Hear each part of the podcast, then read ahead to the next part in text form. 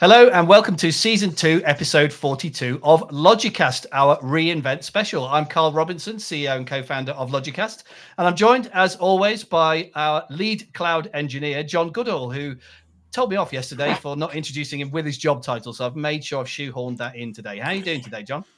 Oh, I'm much happier now. I'm much happier. Although I'm cold because my heater broke. But you have bought a new one. You've been telling me all about that. Are you, are you hoping to expense it or something? Is that what? I could probably claim the tax back on it, but I'm not sure it's worth the faff for ten quid's worth of VAT. Hmm, fair enough. Anyway, uh, we're not here to talk about Jon's uh, heating problem. We are joined today uh, by a very special guest, Jon Topper of the Scale Factory, who is an AWS ambassador. So, welcome, Jon. How are you doing today? I'm not bad. I'm uh, I'm recovering from my week in uh, in Vegas, where uh, the air is so dry that uh, all of the soft tissues of your body start to become crispy. Um, so I'm now uh, rehydrating and uh, catching up on sleep, and and also catching up on all the things that I missed at reInvent because even being there doesn't necessarily warrant you seeing everything. So that's that's what's going on for me this week, pretty much.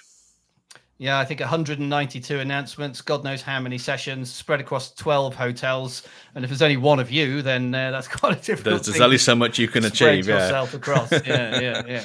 So, uh, uh, Jon, tell us a bit about yourself, the bits that I haven't already shared. What do you do? Yes.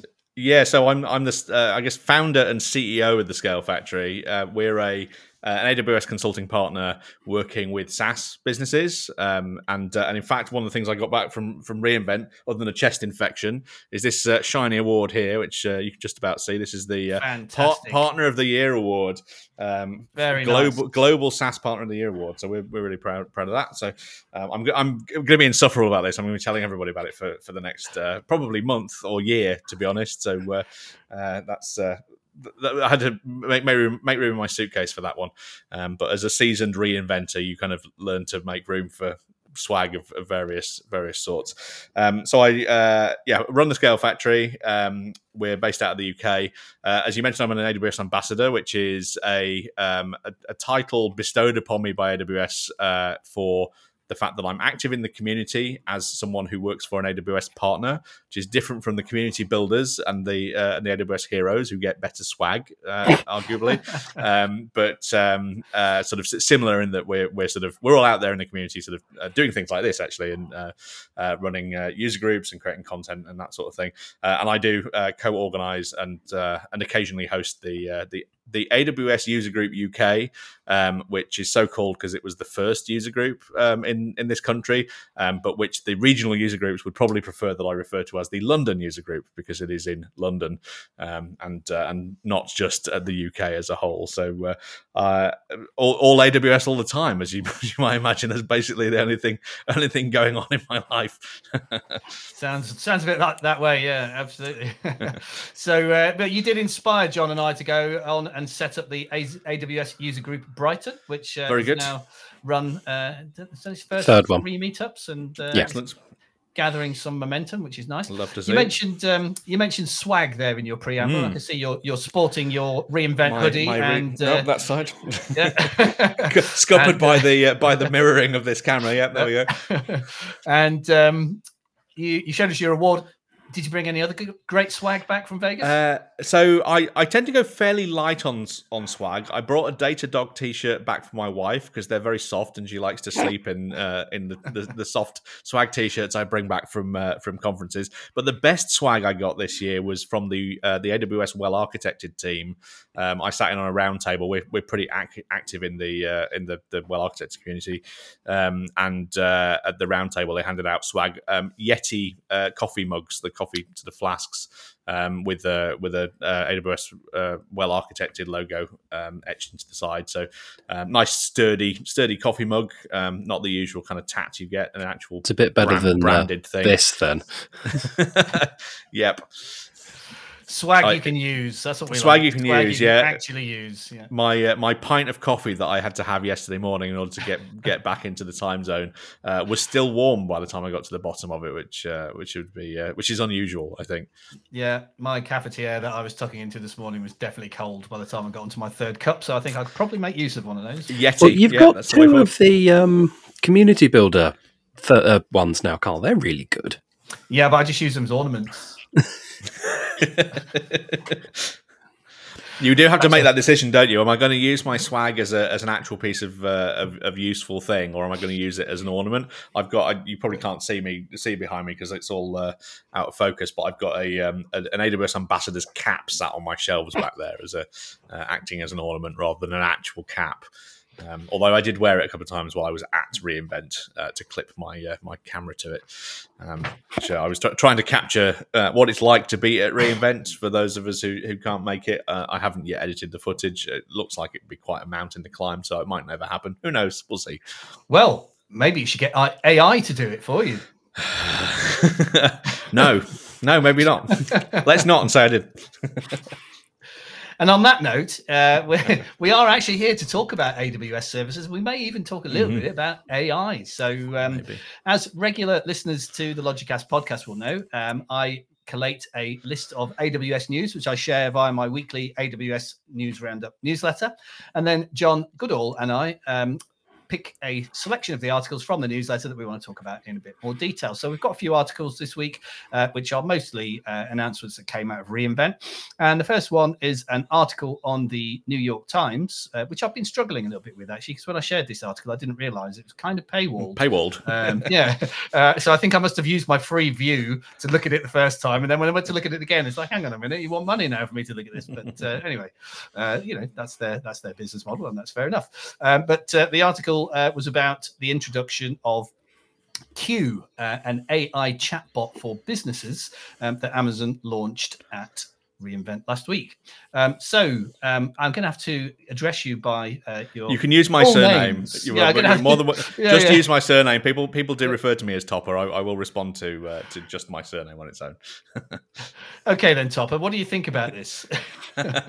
so um, it, I think it, the the wider context of this is is probably the interesting thing, which is that um, arguably Amazon has has been a little behind um, other vendors on the uh, the generative AI front, um, and uh, and this is a sort of uh, basically reInvent this year was about them um, scrambling to catch up. I, I, I would say that they're managing it. I think that they're doing a reasonable job of that. They, but they're really keen to position themselves as market leaders in a market where they are arguably not market leaders. Um, and so uh, Amazon Q is it's kind of a chatbot, right? It's a, it's essentially similar to if you've used um, OpenAI ChatGPT or um, Claude or something like that. Um, it's a it, it's a sort of chatbot thing. Um, it's generative, so it's uh, it, it's prone to making things up. Um, but the, the interesting thing uh, about Q, I think uh, other than the fact they've called it Q, which makes it extremely difficult to search for, um, and uh, and puts me in mind of that um, odious prick from the Star Trek uh, Next Generation series who gets everyone is making caught, making caught that comparison. Everyone, right?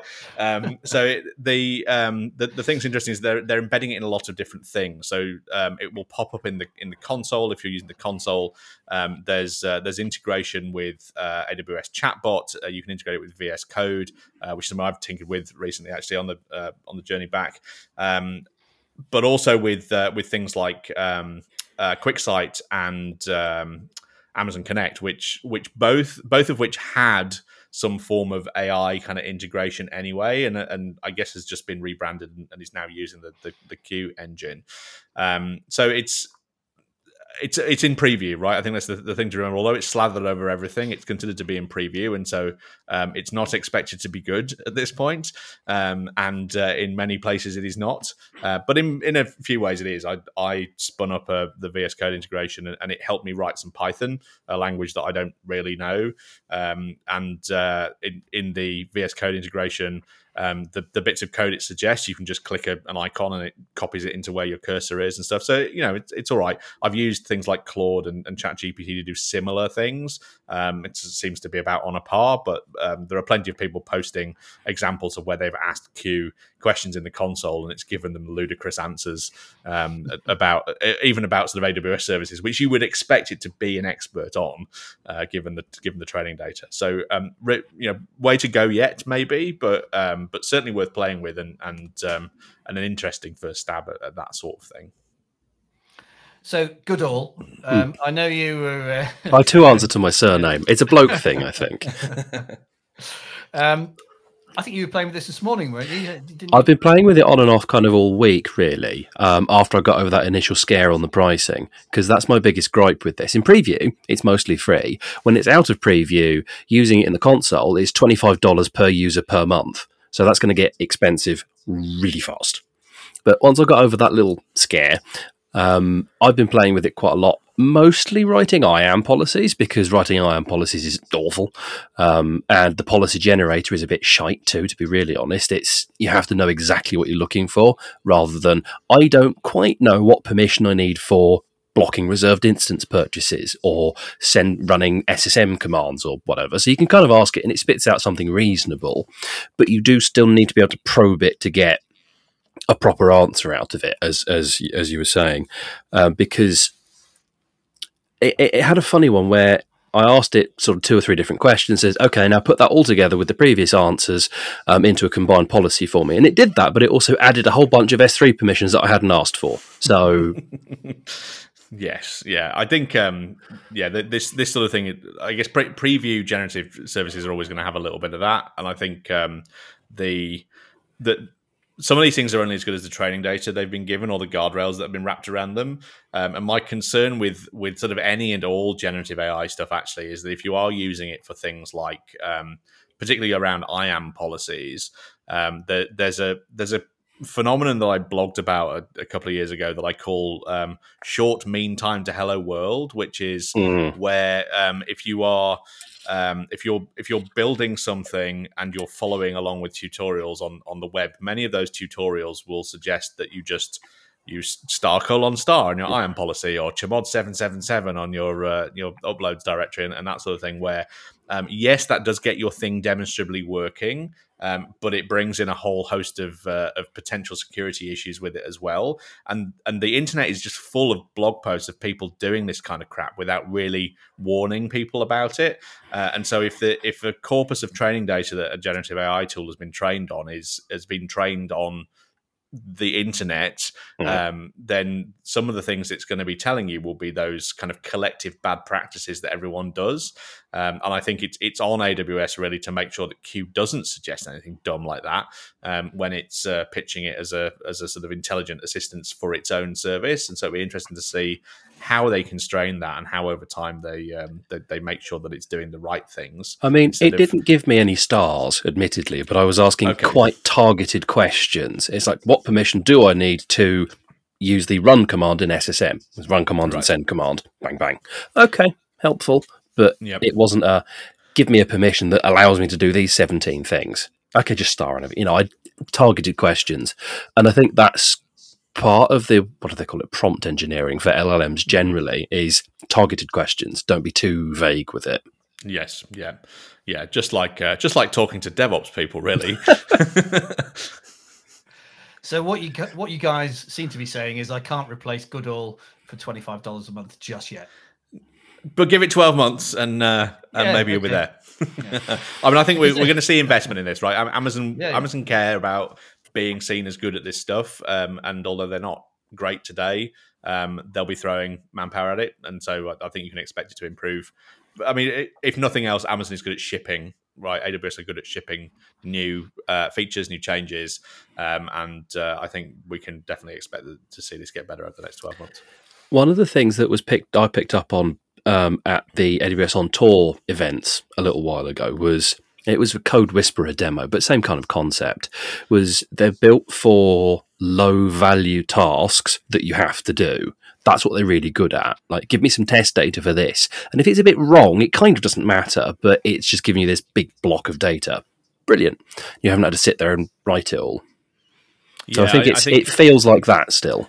Yeah, and I think that's that's a fair assessment. I think um, to to your point, uh, Karl, about replacing Jon. I think um, what what it what it will probably couldn't even replace you, Karl. Let's be honest here.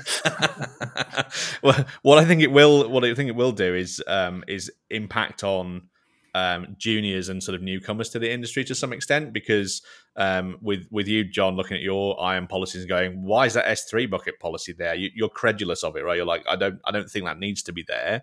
Um, the the sort of more junior end of of, uh, of the market might well be just accepting of and go, oh well, I guess the, the tool says it must be this, so it must be this, um, and uh, and sort of rob them of that learning experience to an extent. So I, I think there's a um, I, I, mean, I think the things like um, universal work from home and um, universal generative AI tooling definitely has the possibility or the, the potential to impact on the career development of earlier stage um, individuals. I think that's something to be, be worried about.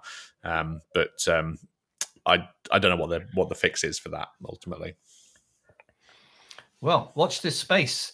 Um, let's uh, let's change things up a bit now and skip on to our second article for this week, uh, which was about the launch of a new storage tier for S3, the new S3 Express One Zone tier, um, which uh, Amazon claim is up to 10 times faster than S3 standard, um, which sounds amazing. Um, but uh, why won't we need it, Goodall? You don't unless you have very, very specific workloads. You don't. I'd agree with that. Yeah, it, it also sounds like a '90s boy band, don't you think? Uh, S3 Express One Zone. You can you can just feel the key changes. They're sort of standing up off of the off of the high stools as they kind of belt out a new. Oh, a I've new got ballad. Backstreet Boys songs in my head now. That's I hate you. You're welcome. Um, yeah, nobody needs this. Like, well, rather um, the the the the characteristics that it provides are um, characteristics that very few workloads need on a on a sort of general general basis. Um, the, this is single millisecond first byte read and, and write support um, with as you say 10x performance over regular S3. We're talking about interactive video editing and and you know workloads like that. For the most part, it's probably not going to be necessary.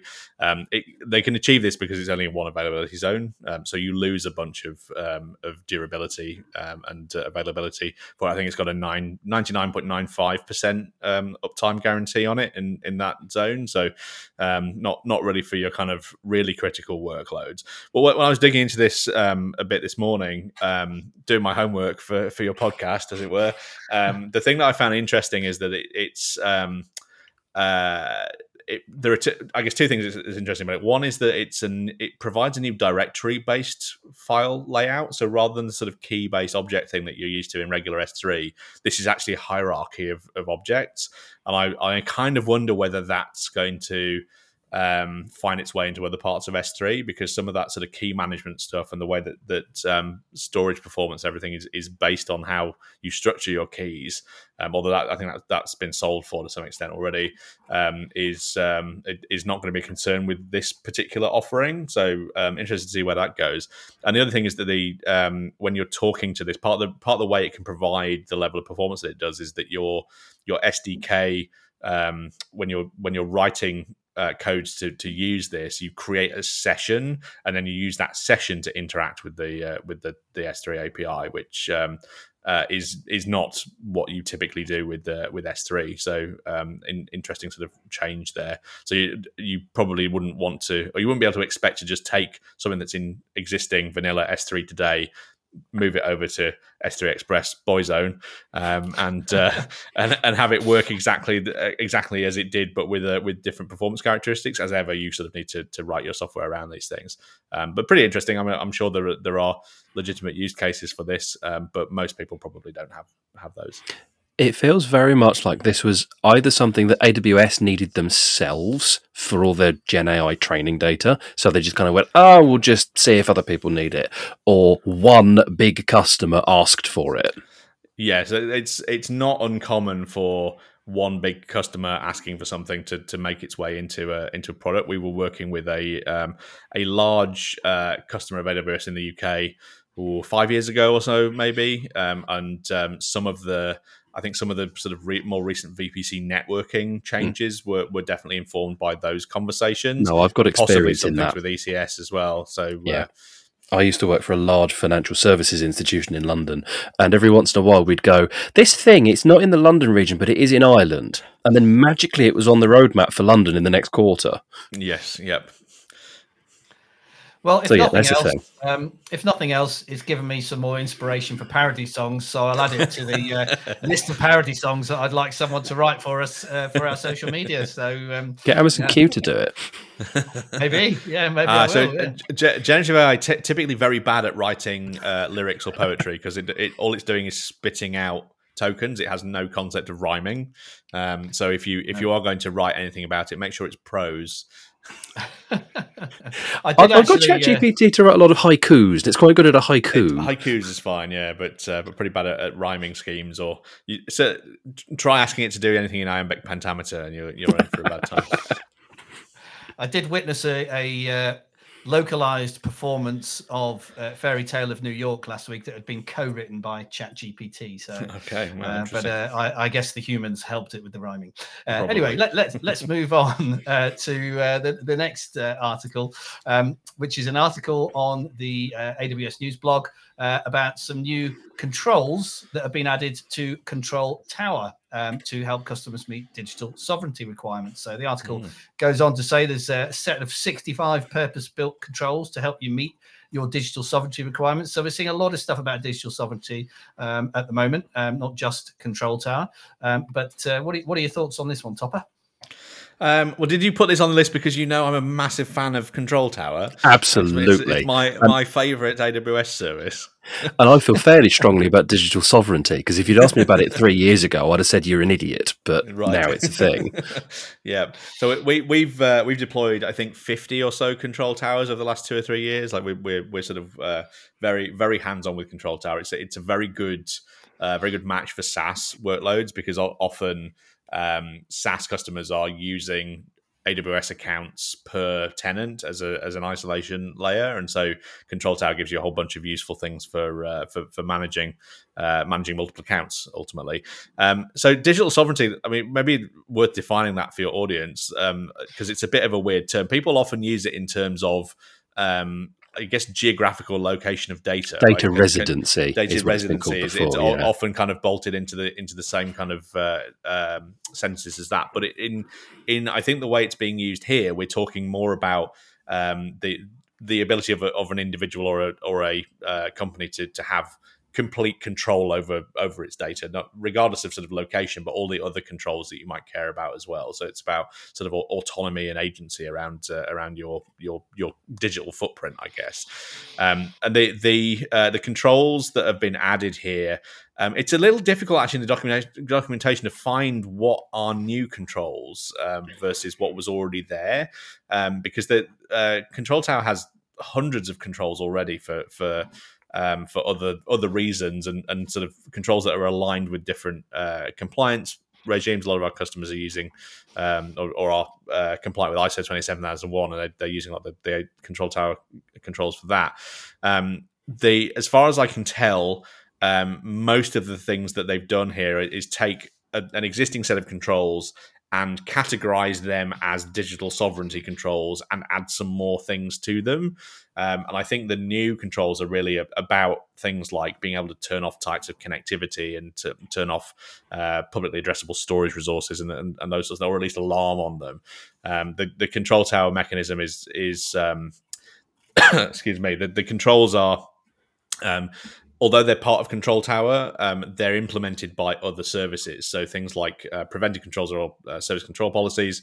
Uh, detective controls are AWS config, which um, as of this reinvent, uh, you can now run more cheaply because you can turn down the frequency of the checks. That's been a nasty surprise for some of the customers we've worked with. Um, and proactive controls, which is where uh, you're using a CloudFormation guard hook, I think they call to to prevent somebody from making that change using CloudFormation. So these are new uh, controls that are implemented in, in those ways to either stop people doing things that relate to moving data outside of your region or uh, flag an alarm or, or take take automated action if, if that does actually happen. Yeah, it's important to note that extra CloudFormation kind of control because you can craft an SCP that breaks CloudFormation because of how CloudFormation works with certain things. That that's fun. Yep, you, you can craft an SCP that prevents you from um, logging into your account, and then you can't remove it. So that, SCPs are, are quite a blunt instrument. Um, I think they one of the other things that has changed, and I, I, I think they may be referring to that in this uh, this release as well, is that um, uh, regional denial. Um, it used to be a, a, a control tower config that would inform an SCP. I think they've changed how that works. Um, I'm not entirely sure how. Um, I haven't really dug into the into the detail there, but it was uh, always a bit of a bolt on.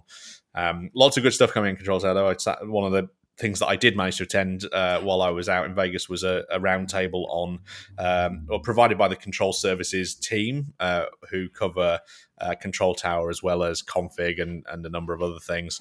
Um, and um, there's lots on their roadmap. Loads of loads of things that we're asking for um, uh, have asked, been asked for by other partners and uh, are, are, on the roadmap. So uh, if, if there's something that Control Tower doesn't do for you today, that um, that is annoying you, and it's not only annoying apart you, from it's, being it's really slow. me.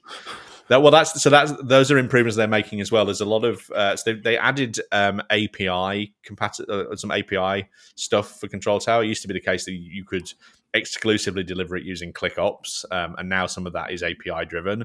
Um, some of the uh, the control application again used to be ClickOps. It became API driven, and now you can apply those in parallel whereas you used to have to sit and wait for them to complete so they, they are they're listening to these things and i think it's, it's, partners that feel this the most because if we're deploying 50 control towers and we're sat having to wait you know for you know 20 seconds in between every button mm. press so you can see that that sort of racks up pretty quickly so i mean there's uh, definitely a reason that other ways of managing organizations have come into existence there's definitely reasons for that because all yes. formation being the one that comes to mind because i like that one because CloudFormation plus a bit and it all just kind of makes sense yeah, and that, and I think the, there are plenty of people out there who firmly believe that everything should be terraformed, and so a lot of the things that uh, Control Tower can do for them, they're trying to do in Terraform. Uh, and I would argue that that is a waste of time because um, it's actually very easy to do in Cloud CloudFormation within Control Tower.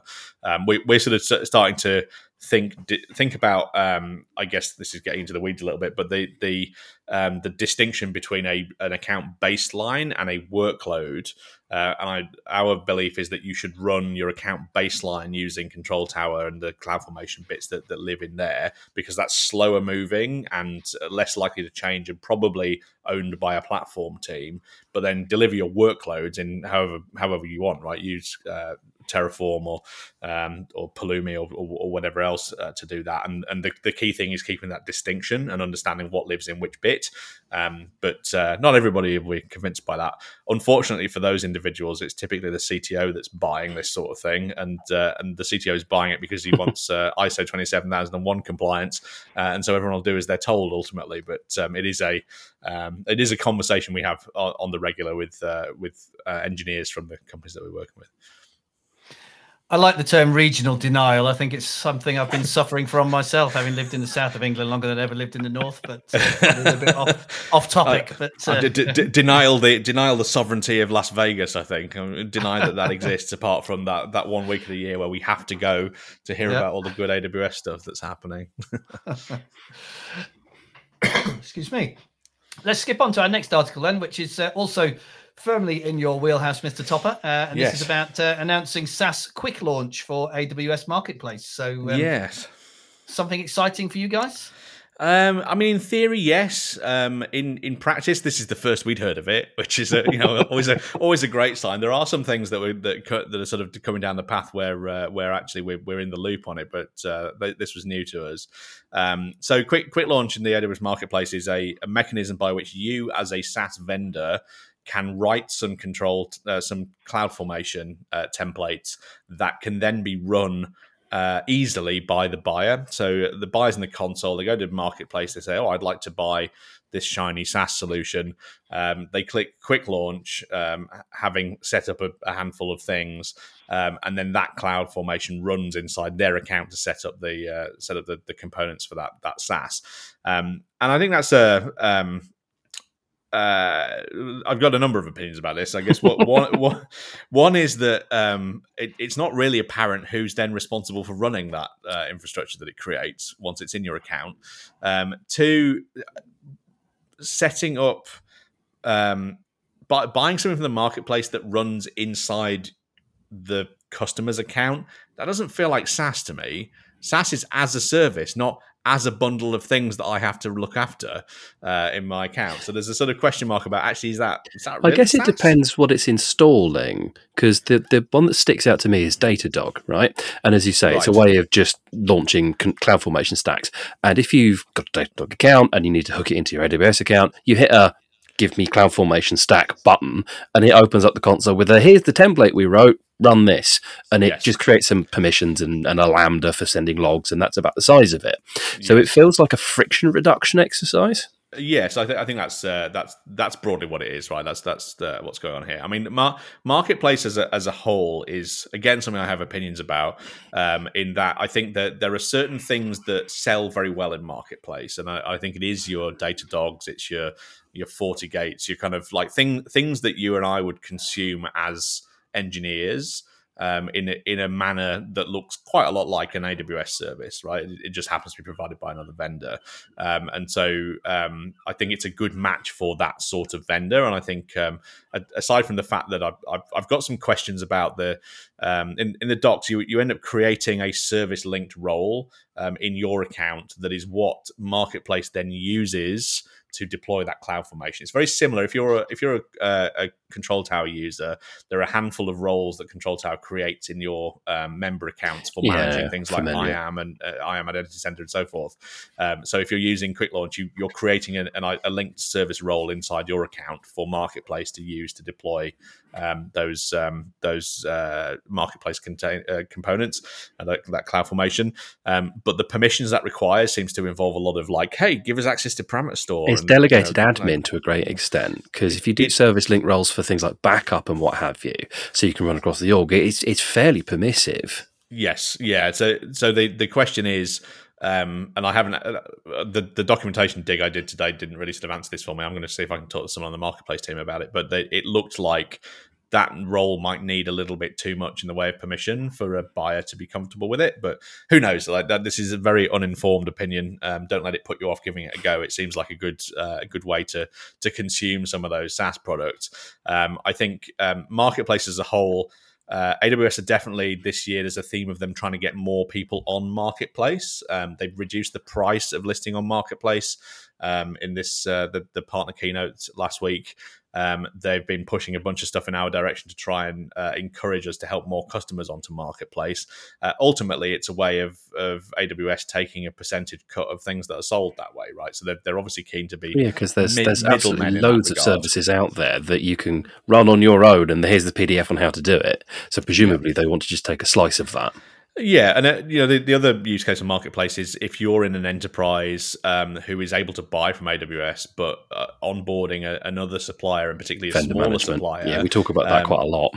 yeah, you you you buy, being able to buy through marketplace is probably beneficial. And the the third uh, angle on this is that if you are uh, part of an enterprise discount program uh, with AWS, you- you're buying as an EDP. Marketplace spend can burn down your EDP commitment. So there are uh, companies out there who, if they've committed to more spend than they can actually buy in the in the time of their, their EDP, which is not uncommon if they've negotiated it badly or their business has changed a lot in the in the meantime, then switching to buying things like professional services and and um, and SaaS products through Marketplace can can help them close the gap. And obviously, Amazon are quite happy about that because they get a, a, chunk of change for it.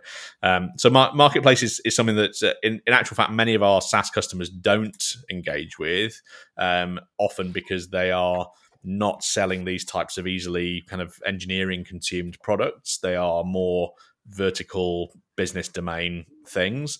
Um, AWS are very keen to see us help more SaaS businesses onto marketplace.